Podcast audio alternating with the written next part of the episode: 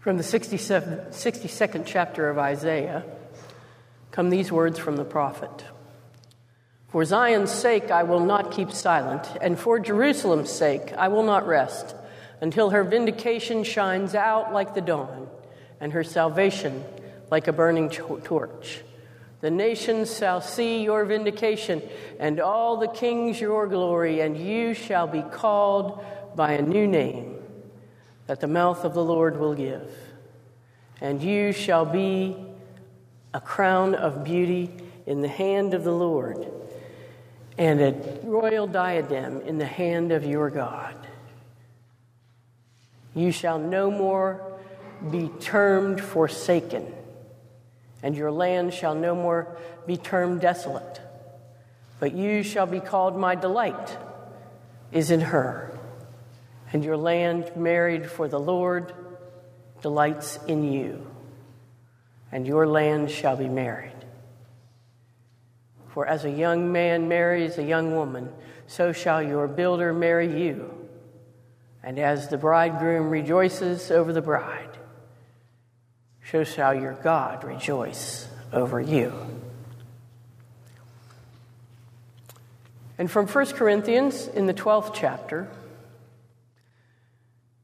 come these lessons to the new church in Corinth. Now, concerning spiritual gifts, brothers and sisters, I do not want you to be uninformed. You know that when you were pagans, you were enticed and led astray to idols that could not speak. Therefore, I want you to understand that no one speaking by the Spirit of God ever says, Let Jesus be cursed. And no one can say Jesus is Lord except by the Holy Spirit. Now, there are varieties of gifts, but the same Spirit. And there are varieties of services, but the same Lord. And there are varieties of activities, but it is the same God who activates all of them in everyone. To each is given the manifestation of the Spirit for the common good. To one is given through the Spirit the utterance of wisdom, and to the other the utterance of knowledge according to the same Spirit. To another, faith by the same Spirit, and to another, gifts of healing by the one Spirit. To another, working of miracles. To another, prophecy. To another, discernment of spirits. To another, various kinds of tongues. And to another, interpretation of the tongues. All these are activated by one and the same Spirit, who allots to each one individually, just as the Spirit chooses. And then our primary text today. We move out of Luke and to John for this one Sunday, and it is the second chapter of John, the first sign that Jesus does. That is the first miracle that Jesus does in Cana. And the story goes like this On the third day, there was a wedding in Cana of Galilee, and the mother of Jesus was there. Jesus and his disciples had also been invited to the wedding. When the wine gave out, the mother of Jesus said to him, They have no wine. And Jesus said to her, Woman, what concern is that to you and to me? My hour has not yet come. His mother said to the servants, Do whatever he tells you. Now, standing there were six stone water jars for the Jews' rites of purification, each holding 20 or 30 gallons. And Jesus said to them, Fill the jars with water. And they filled them up to the brim.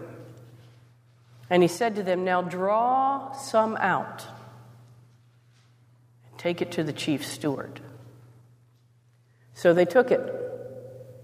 And when the steward tasted the water that had become wine and did not know where it came from, though the servants who had drawn the water knew, the steward called the bridegroom and said to him, Everyone serves the good wine first, and then the inferior wine after the guests have become drunk, but you have kept the good wine until now. Jesus did this, the first of his signs in Cana of Galilee, and revealed his glory, and his disciples believed in him. Friends, this is the word of the Lord. Thanks be to God.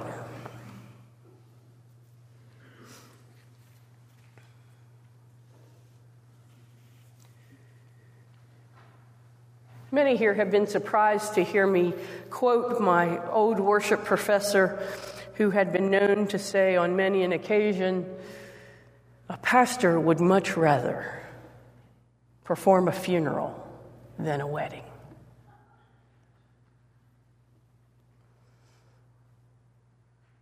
In fact, that particular worship professor said a pastor would much rather do several funerals than one wedding. And the reason for that, as I tell people, is when you're performing a funeral, almost everybody is always happy to see the, the pastor coming. When you're performing a wedding, almost nobody wants to see the pastor. Because in this day and age, what the pastor becomes is the director of the temperance union, the language police, the keeper of manners and etiquette,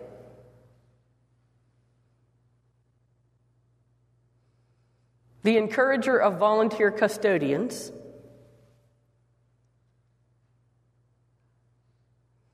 and all in all, the resident killjoy.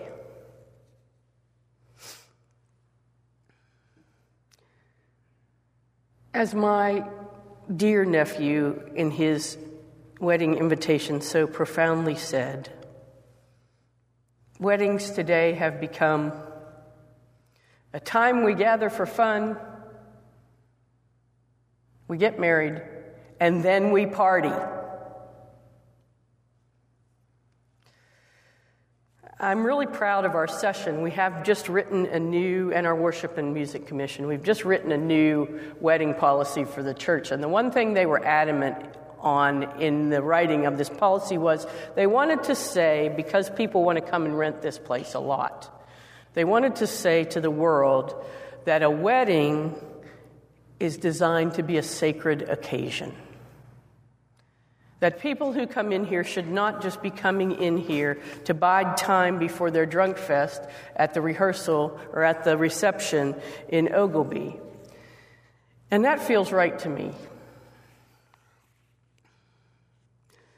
You know, the one thing that I tell everybody that whose weddings I do perform is I want you to call me in seven weeks.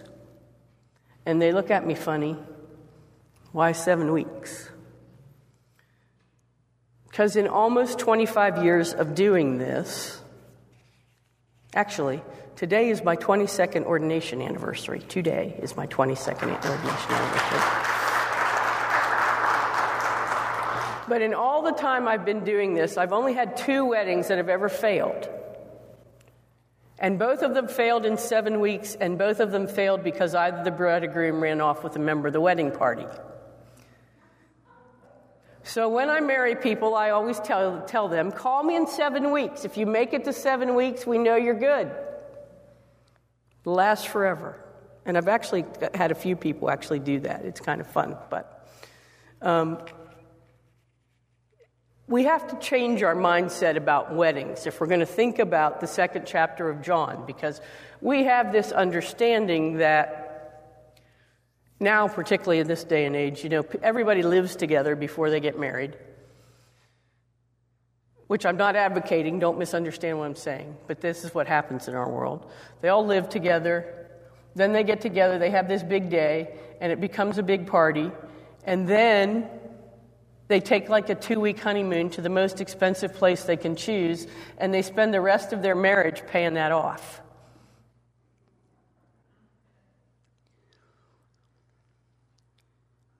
This is not the way things worked in Jesus' day.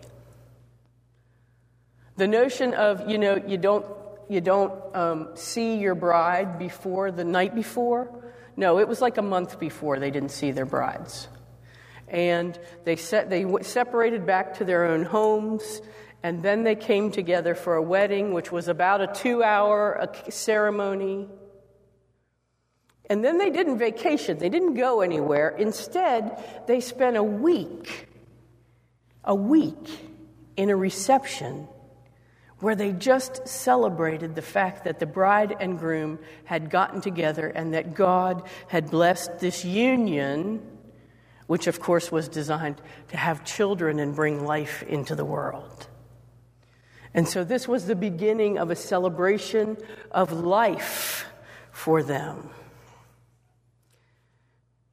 Now, enter here Jesus. Jesus, who is invited to this wedding along with his disciples. So we can fairly surmise that these people were friends of the family of Jesus.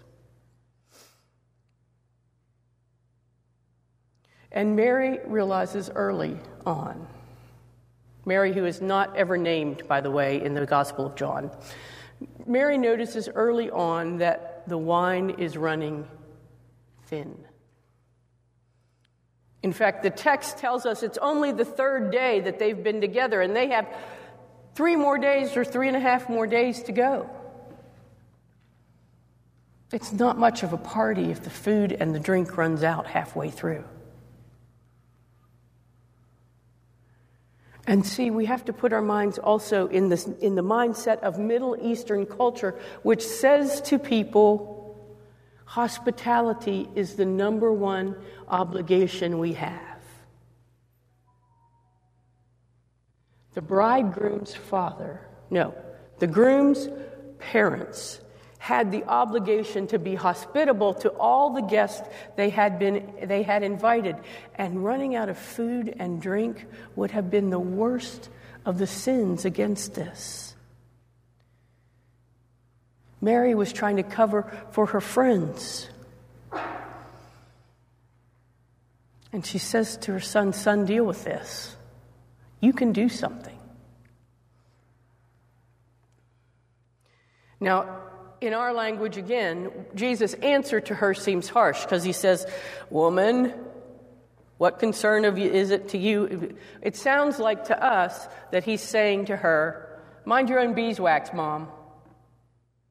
Geez, Mom, you're always messing in other people's business.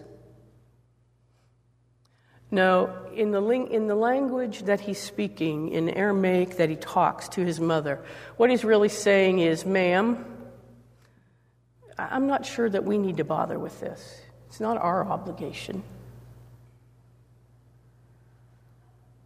By the way, this is why this, that statement and that attitude is why some people think this was Jesus' wedding because the obligation, the onus for hospitality was on the family of the one getting married. And so, if you ever hear any talk about, well, maybe Jesus was married because of the wedding at Cana, that's where it comes from. There is no biblical evidence that Jesus was married. It's all speculation, but this is the place where it comes from. Okay, so prompted by his mother, Jesus then turns this water into wine. Why? Well, he, he, he meets the immediate need of making sure that the family who is responsible for the wedding meets their obligation of hospitality. But he also points us to God. Remember that we're in the season of Epiphany when Jesus is manifesting God to us. Jesus is showing us who God is by the way he's acting. And Jesus shows us a God who loves to hear people laughing and celebrating and having a good time. Church, we must not forget the revelation of this joy. The sign at Cana tells us that Jesus served a God who puts joy into life and who thinks it's worth a miracle to keep the party going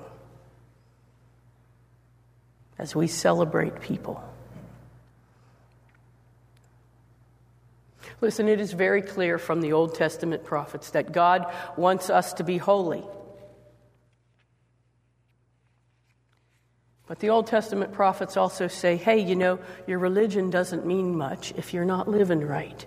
And one of the things that Jesus shows us is that we don't just live holy lives, we also live happy ones. Throughout his life and ministry, Jesus of Nazareth celebrated people, people getting married, people being healed from disease and deformity, people being he- people enjoying meals together, Anytime my mom watches The Big Bang Theory, she says, Why are they always eating? Every time you look at these people, they're always eating. Well, they're physicists. We don't want to see them working.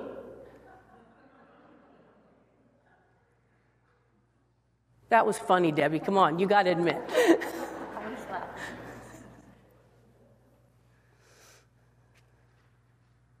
they eat together because that's where we hear the gist of who they are. That's when the best conversations happen.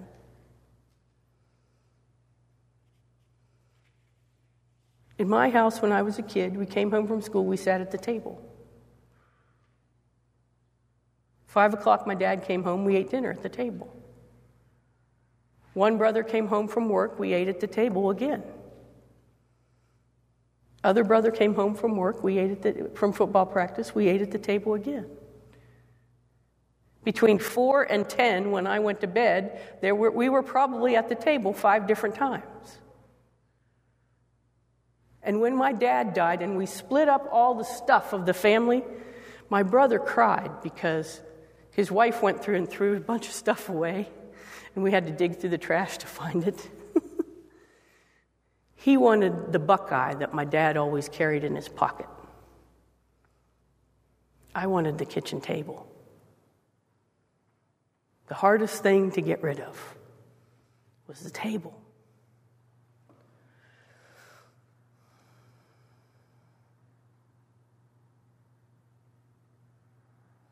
God, through Jesus, shows us the spirit of celebration whenever he went as he proclaimed a God of mercy and peace and joy. The joyous feast in Cana is still a sign to the church that we are to rejoice in the people of God and to toast the world with the amazing good news of grace. Professor David Steele calls this Cana grace an act for throwing parties that combine food, decorations, music, and laughter to con- create, not just for their own sakes, but to create, to create an atmosphere of welcome, well being, and love.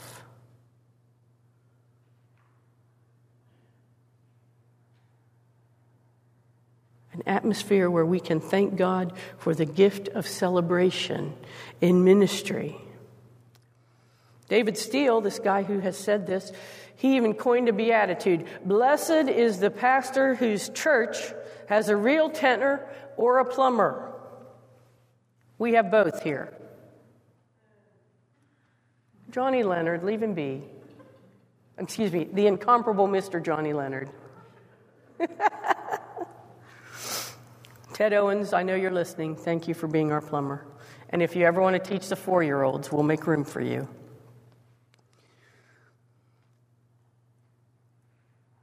But he also says, But doubly blessed is the pastor whose congregation knows Cana grace.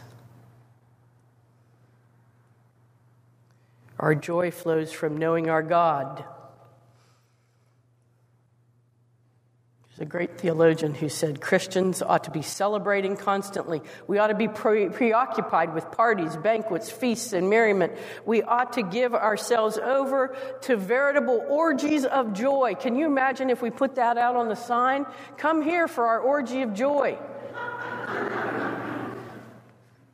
because we have been, but this is why, because we've been liberated by the fear of life and the fear of death.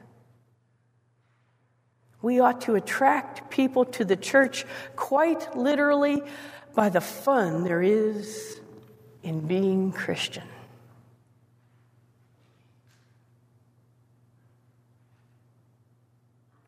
The church needs to remember how the mother of Jesus swung into action to keep a party going in Cana and how her son determined that it was time, after all, for the water to be turned into wine. All so a wedding feast could continue.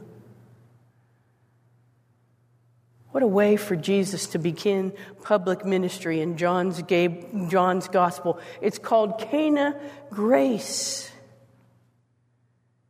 And it's worth a miracle because it manifests the glory of God, the very God who wants even now for the community of faith to be a celebration of people. Brothers and sisters in faith, eating barbecue on the back porch and laughing till the sun goes down. Christian women turning the church gymnasium into a festive tea party as they share gospel and good news and good food together. A new members' dinner at someone's home that ends with folks hugging one another, giving thanks to God for the welcome they have received at church. That's Cana grace.